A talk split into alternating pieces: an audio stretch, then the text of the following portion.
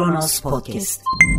Ortalama ahlaki değerlere sahip bir ülkede yöneticisiniz ve bu ahlaki değerleri din kaynaklı olarak sürekli ön plana çıkarıyorsunuz. Hatta siyasi söylemlerinizde vazgeçmediğiniz unsurlar. Peki böyle bir profiliniz varsa yönetici kadronuzun içinde toplumun ahlaki normlarıyla hiç örtüşmeyen birine yer verir misiniz? Sonra ortaya çıktı. Siz de sonradan öğrendiniz. Hemen takınacağınız tavır ne olmalıdır? Bakınız, sadece ahlaki açıdan değil, siyasi doğru açısından da yapmanız gereken nedir? Peki nasıl oluyor da kadın tedarikiyle suçlanan bir insan bu iddianın kesinlikle doğru olmadığını açıklamadığı gibi kadronuzda kalmaya devam ediyor? Çok üstün meziyetleri olabilir ama ahlaki normlarla örtüşmeyen böyle bir yanı ortaya çıktıktan sonra ya onu feda edeceksinizdir ya da bugüne kadar kullandığınız söylemleri. Eğer siz de söylemleri terk etmeden onunla aynı yolda yürümeye devam ediyorsanız kendinizi ve yönetim anlayışınızı nasıl tanımlarsınız bundan sonra? Merhaba, 28 Haziran 2021 Pazartesi günün tarihi ve Kronos Haber'de Kronos günden başlıyor. Korkmaz Karaca son bir haftaya kadar ismini sadece konuyla ilgili olanların bildiği Cumhurbaşkanlığı Ekonomi Politikaları Kurulu üyesi. Ama sadece buradan tanımıyoruz Korkmaz Karaca'yı. Daha önce de uzun bir dönem eski CHP Genel Başkanı Deniz Baykal'ın danışmanlığında bulunmuş. Sedat Peker'in, organize suç örgütü lideri Sedat Peker'in ifşaat tablosunda onun da müstesna bir yeri oldu.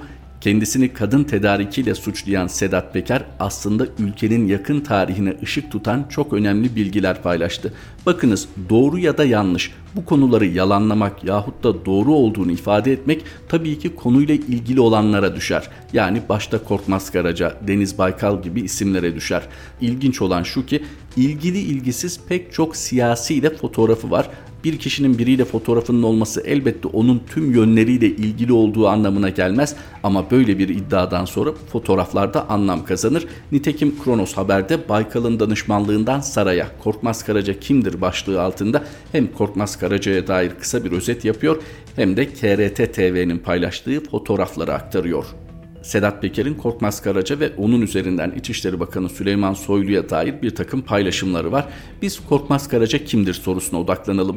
Sedat Peker'in Sezgin Baran Korkmaz tarafından tahsis edilen aracı kullandığını iddia ettiği Cumhurbaşkanlığı Ekonomi Politikaları Kurulu üyesi Korkmaz Karaca kimdir?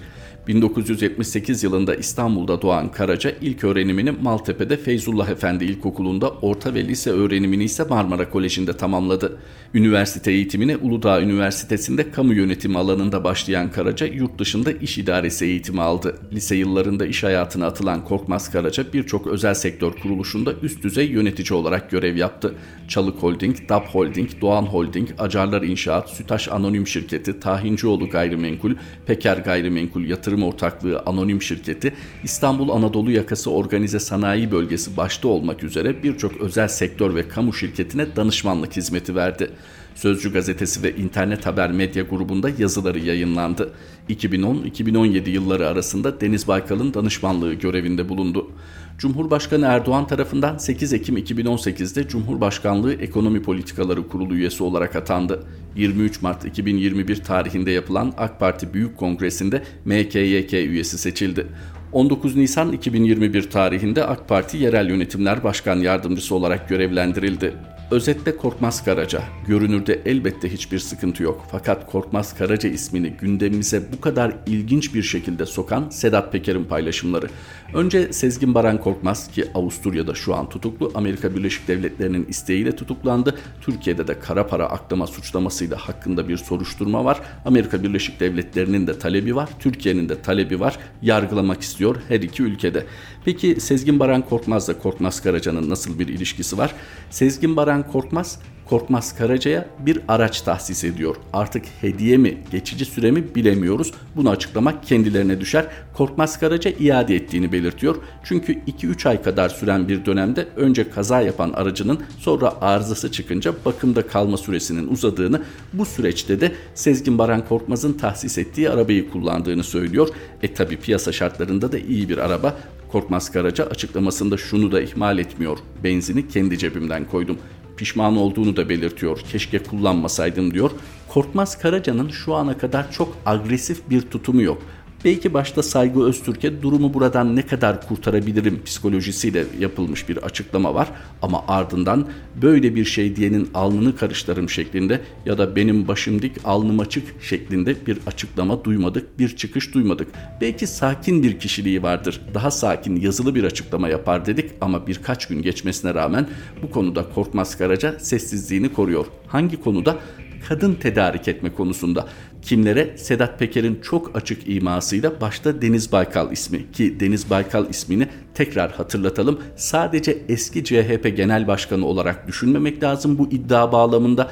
Deniz Baykal, mevcut Cumhurbaşkanı Recep Tayyip Erdoğan'ın bugüne gelmesinde önemli bir kırılma noktasını hazırlayan kimsedir ki o zaman demokrasi adına takdire değer bir davranış olarak da yorumlanmıştı. Başlı başına kendine ait bir davranış olsaydı evet, ama şu an ortaya çıkan bu iddialarla birlikte acaba bir şantaj mı söz konusuydu diye düşünmemek elde değil. Çünkü bu konuda şu ana kadar yapılmış net bir açıklama yok ve bu konu böyle şaibe altında bırakıldığı takdirde de en kötü ihtimali düşünmek vatandaşın vazifesidir. Neden? Çünkü bunun siyasi sonuçları oldu. Belki toplumun bir kısmını çok mutlu etti. Fakat bunun hukuki olmayan bir takım sonuçları da oldu. Bu durumda toplumun bir kısmının mutlu olup olmasına bakılmaz. Hukukun bu kadar ayaklar altına alınmasında şayet birilerinin özel hayatlarındaki zaafları söz konusuysa bu artık başlı başına bir yargılama konusudur. Yani kimsenin artık özel hayattır bizi ilgilendirmez deme hakkı yoktur. Fevkalade kamunun kaderine, ülkenin gidişatına etki etmiştir. Peki Korkmaz Karaca böyle bir profilse, yani bazı isimlere kadın tedarik eden bir isimse mesele bundan mı ibarettir? Yoksa tarihte aslında çok sık gördüğümüz karanlık sırları paylaşmak suretiyle, bazen de paylaşmamak suretiyle bir takım politik emellerini mi gerçekleştirmektedir? Gerek kendisi adına, gerekse temsil ettiği bir başka güç adına. Korkmaz Karaca 7 sene ismi CHP ile bütünleşmiş Deniz Baykal'ın danışmanlığını yaptı.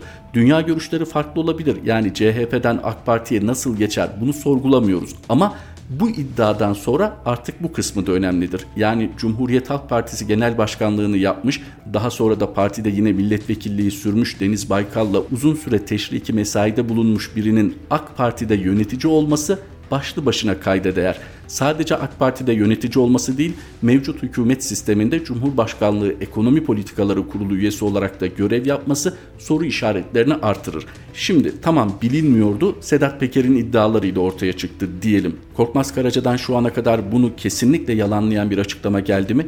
Gelmediği takdirde başta Cumhurbaşkanı Sayın Recep Tayyip Erdoğan olmak üzere Adalet ve Kalkınma Partisi mensuplarına, yöneticilerine özellikle düşen nedir? Yani siz bugüne kadar aslında zaman zaman hiç de üstünüze vazife olmayan ahlaki konularda ahkam kestiniz, toplumu yargıladınız ama şimdi kalkıyorsunuz kadın tedarikiyle suçlanan birinin üst düzey yönetici olarak sizinle aynı saflarda yer almasına izin veriyorsunuz. Sizde mi bir sıkıntı var yoksa Korkmaz Karaca mı masum? Korkmaz Karaca'nın masumiyetini ispat etmek son derece kolay. Ha diyebilirsiniz ki müddei iddiasını ispatla mükelleftir. Peki 15 Temmuz sonrası 100 küsur bin insanı işinden ihraç ederken neyi ispat ettiniz? Bir takım irtibat ve iltisak iddialarından başka ortaya ne koyabildiniz? Hali hazırda da bunlar iddiadan öteye geçebilmiş değil. Zira terörist olmakla suçladığınız grubun da dünyada böyle bir algısı yok. Gelelim tekrar Korkmaz Karaca'ya. Gerçekten bunu partililer içine sindirecek mi? Yani bünyelerinde kadın tedarikiyle suçlanan birinin bulunması onları hiç rahatsız etmiyor mu? Hayatında bir dönem böyle bir yanlış yapmış olabilir. Bundan pişman olmuş olabilir. Fakat Korkmaz Karaca ile ilgili iddia tam olarak kadın tedariki değil, kadın tedariki üzerinden politikaya yön vermek. Bu işin karşılığı küfür olarak da kullanılan o kelime değil. Bu işin hukuki bir sonucu var. Normalde kadın tedarikinin de bir hukuki sonucu var. Fakat kadın tedariki suretiyle bir takım kayıtlar elde ederek ülkenin gidişatına yön verme çabası söz konusuysa bu fevkalade detaylı bir yargılamayı gerektirir. Şimdi Adalet ve Kalkınma Partisi, ki sözümüz sadece onlara da değil, CHP'lilerle de medyadan isimlerle de fotoğrafları var. Tekrar edelim, biriyle fotoğrafının olması onun suç ortağı olduğu yahut da onun işlediği suçlarla bir ilgisi olduğu anlamı taşımaz kesinlikle. Fakat hakkında vahim iddialar bulunan biriyle irtibatlı göründüğünüz noktalar varsa bu konuda açıklama yapmak da o kişiye düşer. Ayrıca Korkmaz Karaca ile aynı karede görüntülenenlerin eşleri de eğer dilerse kendilerinden özel bir açıklama bekleyebilirler. CHP'li başarır Mehmet Ağar da Sezgin Baran Korkmaz'ın uçağını kullanmış. SBK Holding Yönetim Kurulu Başkanı Sezgin Baran Korkmaz'a ait uçağı kullananlar bir bir ortaya çıkmaya devam ediyor. CHP Mersin Milletvekili Ali Mahir Başarır, Avusturya'da ABD'nin isteğiyle gözaltına alınan Sezgin Baran Korkmaz'a ait uçağı eski Adalet ve İçişleri Bakanı Mehmet Ağar'la AK Parti Milletvekili oğlu Zülfü Tolga Ağar'ın da kullandığını açıkladı. Başarır paylaşımında diyor ki Mehmet Ağar Türk Hava Yolları'nın tarifeli uçağına binemiyor mu? Haklı bir soru. Yani bir insan özel uçağını neden başkalarına verir? Aralarında sıkı ilişkilerin olması gerekir. Bu sıkı ilişkiler her zaman karşılıklı sevgi saygıya dayanmıyor olabilir. Sezgin Baran Korkmaz Egemen Bağış'ı da uçurmuş. Para ödendi mi? Prag Büyükelçisi ve eski bakan Egemen Bağış'ın da Sezgin Baran Korkmaz'ın lüks uçağını kullananlar arasında olduğu ileri sürüldü. Kara para akladığı iddiasıyla Avusturya'da tutuklu bulunan Korkmaz'ın uçağını kullanan İçişleri Bakanı Süleyman Soylu ve eski bakan Mehmet Ağar'ın ardından yine eski bakan ve halen Prag Büyükelçisi olan Egemen Bağış'ın da ünlü konuklar arasında olduğu ortaya çıktı. Cumhuriyet'ten Tuncay Molla Veysoğlu'nun yazısına göre Sezgin Baran Korkmaz devlet içindeki gücünü Bodrum'daki Paramount Otel'de misafir ettiği uçan sarayı bombardiye tipli uçağıyla taşıdığı yolcularla oluşturmuş. Uçağın ünlü misafirleri arasında eski İçişleri Bakanı Mehmet Ağar'la halen Prag Büyükelçisi olan Egemen Bağış da var. Ağar uçağı Ocak 2020'deki Elazığ depreminden 4 gün sonra kullanmış. Bu isimlerin günlüğü 15.000 avro olan uçağı nasıl kullandıklarını, parasını ödeyip ödemediklerini açıklaması gerekiyor. Molla Veysoğlu, Korkmaz'ın uçaklarının Türkiye-Venezuela arasında tam 40 sefer yaptığını da hatırlatarak Venezuela, Sedat Peker'in Binali Yıldırım'ın oğlu Erkam Yıldırım'ı uyuşturucu güzergahını düzenlemek için ziyaret etti dediği ve kokain ticaretiyle öne çıkan ülke dedi. Uçak meselesi önemli çünkü Sezgin Baran Korkmaz'a ait uçağın onlarca defa Venezuela'ya gidip geldiği kayıtlı. Eski Başbakan Binali Yıldırım'ın oğlu Erkam Yıldırım'ın da adı geçiyor bu uçağı kullananlar arasında. Venezuela, Erkam Yıldırım, tekrar düşünün lütfen. Doğal olarak sorgulanması gereken bu uçak gitti geldi Venezuela Türkiye arasında da ne taşıdı, kimi taşıdı? Acaba önemli siyasilerle akrabalık bağı olanlar Venezuela'dan peynir getirmiş olabilirler mi? O halde Sedat Peker'in paylaşımları arasında özel bir yer tutan Venezuela ve uyuşturucu ticareti güzergahı konularını tekrar gözden geçirmek gerekir. Maalesef Türkiye'nin gündemi kadın tedarikiyle suçlanan üst düzey bürokratlar, bir takım şantaj iddialarıyla hayati kararlar vermiş olma ihtimali bulunan siyasiler, uyuşturucu ticaretinde adı anılan üst düzey isimler. Tüm bunlar elbette ayrı ayrı ahlakla ve hukukla ilgili konular. Adalet ve Kalkınma Partisi iktidarında inkar edemeyeceğimiz bir gerçek var. O da siyasetçilerin bazı dini ve ahlaki söylemleri adeta bir manivelaya dönüştürmesi. Hal böyle olunca normalde demokrasilerde önemsenmemesi gereken kişisel inanışlar ve bu konudaki tutarlılık önemli hale geliyor. Daha doğrusu önemli hale gelmesi gerekiyor ama ne kadar önemseniyor, ne kadar bu tutarlılık aranıyor seçmen tarafından Türkiye özelinde ayrıca tartışılır. Ayhan Tekineş bu konuyla ilgili günümüz algısını kavramaya yardımcı olacak bir yazı kaleme almış Kronos Haber için. İslamcı müftüler toplumsal barışı tehdit ediyor. Hukuk, insan davranışlarını düzenleyen kurallar bütünüdür. Hukuki normların kaynaklarını belirlemek ve gerekçelerini açıklamak da hukuk metodolojisinin konusudur. Hukuk kurallarını belirlemek ve gerekçelendirmek kadar önemli bir başka konuysa toplumu ve insanı tanımaktır. İnsan davranışlarının dayandığı temel ilkeleri araştırmak metafiziğin konusudur. Metafizik hukuk biliminde metodoloji kadar önemlidir. Hatta uygulamada etik ve metafizik metodolojiden daha önemlidir. Zira hakimin normun alındığı kaynağı bilmesi zorunlu değildir. Ancak doğru karar verebilmesi için insanı tanıması ve insan davranışlarını etkileyen ve yönlendiren sebepleri bilmesi son derece önemlidir. Ayrıca hakimin ahlaki açıdan güvenilir olması da en başta gelen hukuk ve yargılama kurallarındandır. Büyük Hanefi hukukçusu Debussy, fıkıh iç hikmettir der. Fiziki alemle hikmet yani felsefe ve tabiat bilimleri ilgilenirken insanın görünmeyen iç dünyasına ait sırlarla onların davranışlara yansıyan izlerinden hareketle ahlak ve hukuk ilgilenir. Hükümlerin gerçek illetlerini açıklayan ve davranışların görünmeyen boyutlarını kavramanın önemini vurgulamak için fıkhın iç hikmet olduğu vurgulanmıştır. hukuki hükümlerde insanın psikolojik boyutunu ihmal eden selefist ve İslamcı anlayış, robot gibi tasavvur ettiği insanla ve mekanik bir yapıya sahip olduğunu varsaydığı toplumla alakalı hükümlerin uygulanmasında yalnızca kaynaklara ve naslara bakmanın yeterli olduğunu ileri sürmektedir.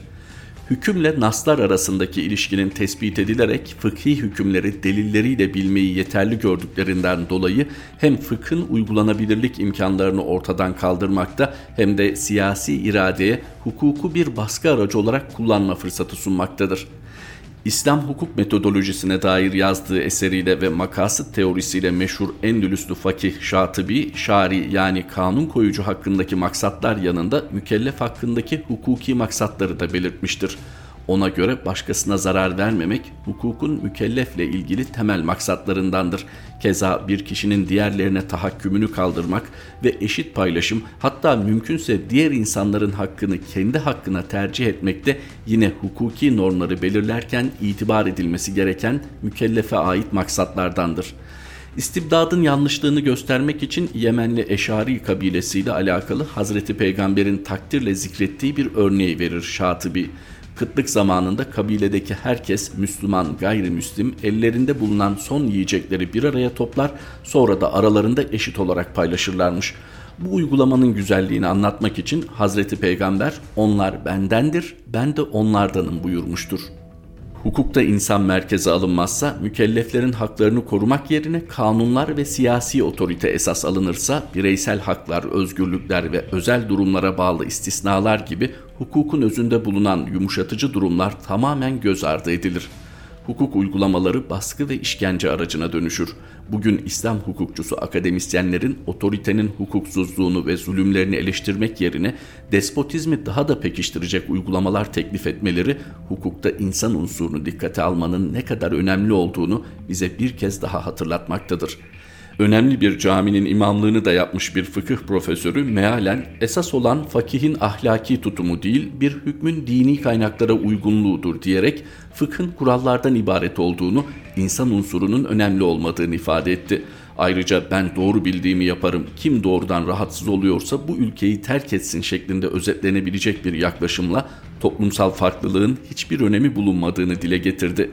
İslamcı despotizmin karakteristik popülist yaklaşımını yansıtan bu örnekler ve sık karşılaşılan benzeri sözler, ilahiyat fakültelerindeki İslam hukuk eğitiminin problemli yapısını da gözler önüne sermektedir. İlahiyat fakültelerinde zaten zor olan fıkhın diğer İslami bilimlerle beraber okutulması, ders içeriklerinin tamamen teorik ve tarihsel olması, uygulama imkanının bulunmaması gibi eğitimle alakalı eksiklikler günümüzdeki fıkıhçıların yetersizliğiyle alakalı ilk anda akla gelen sebepler olarak zikredilebilir. Ancak kanaatimce çağdaş fıkıhçıların toplumsal değerlerden uzak, insana değer vermeyen hastalıklı anlayışının kökeninde bir takım psikolojik sebepler de vardır. İslam hukuku alanında bugün fetva verenlerin biz ilahi kaynaklı hukuk metinlerine sahibiz, kaynağın kutsiyetinden dolayı bizim verdiğimiz hükümlere herkes saygı duymalı ve boyun eğmelidir gibi hukukun gayesine hiç uygun olmayan bir yaklaşım içinde bulunmaları problemin temel sebeplerinden birisidir. Hayatın gerçeklerinden kopuk, insanı ve toplumu tanımayan, verdikleri hükümlerden dolayı asla kontrol edilmeyen ve sorumluluk taşımayan, dini kaynaklara dayandıklarından dolayı da kendi görüşlerinde bir nevi kutsallık gören ilahiyatçı hukukçuların sebep olduğu problemler bugün artık toplumsal barışı tehdit eder boyutlara gelmiştir. Hukuk tahakküm için değil, insanların problemlerini çözmek ve haklarını korumak için vardır. Bu konuda dini hukukla seküler hukuk arasında herhangi bir fark da yoktur. Dini hukuk uygulansın da insanların hakları korunsa da olur, korunmasa da olur şeklinde bir yaklaşımla asla adalet gerçekleşmez. Hukukun tabiatına zıt bu düşünce yapısı, hak ve adalet anlayışının bir tarafa bırakılmasına sebep olur. Dini hukuk sadece zulüm ve haksızlıklara perde olarak kullanılır. Muhtemelen çeşitli İslam ülkelerinde İslam hukukunu uyguluyoruz diye yapılan insan hakları ihlalleri, adaletsizlikler ve zulümler İslam hukukunu uyguluyoruz gerekçesiyle topluma kabul ettirilmektedir. İnsan tabiatını dikkate almayan, şekilci ve sathi bir bakışla tatbik edilmeye çalışılan hukuk anlayışları ister dini hukuk ister seküler hukuk olsun siyasetçilerin elinde zulüm ve baskı aracı olarak kullanılmaya devam edecektir. Ayhan Tekin imzalı satırlarla Kronos gündemin sonuna geldik. Kronos Haber'de tekrar buluşmak üzere. Hoşçakalın. Kronos Podcast.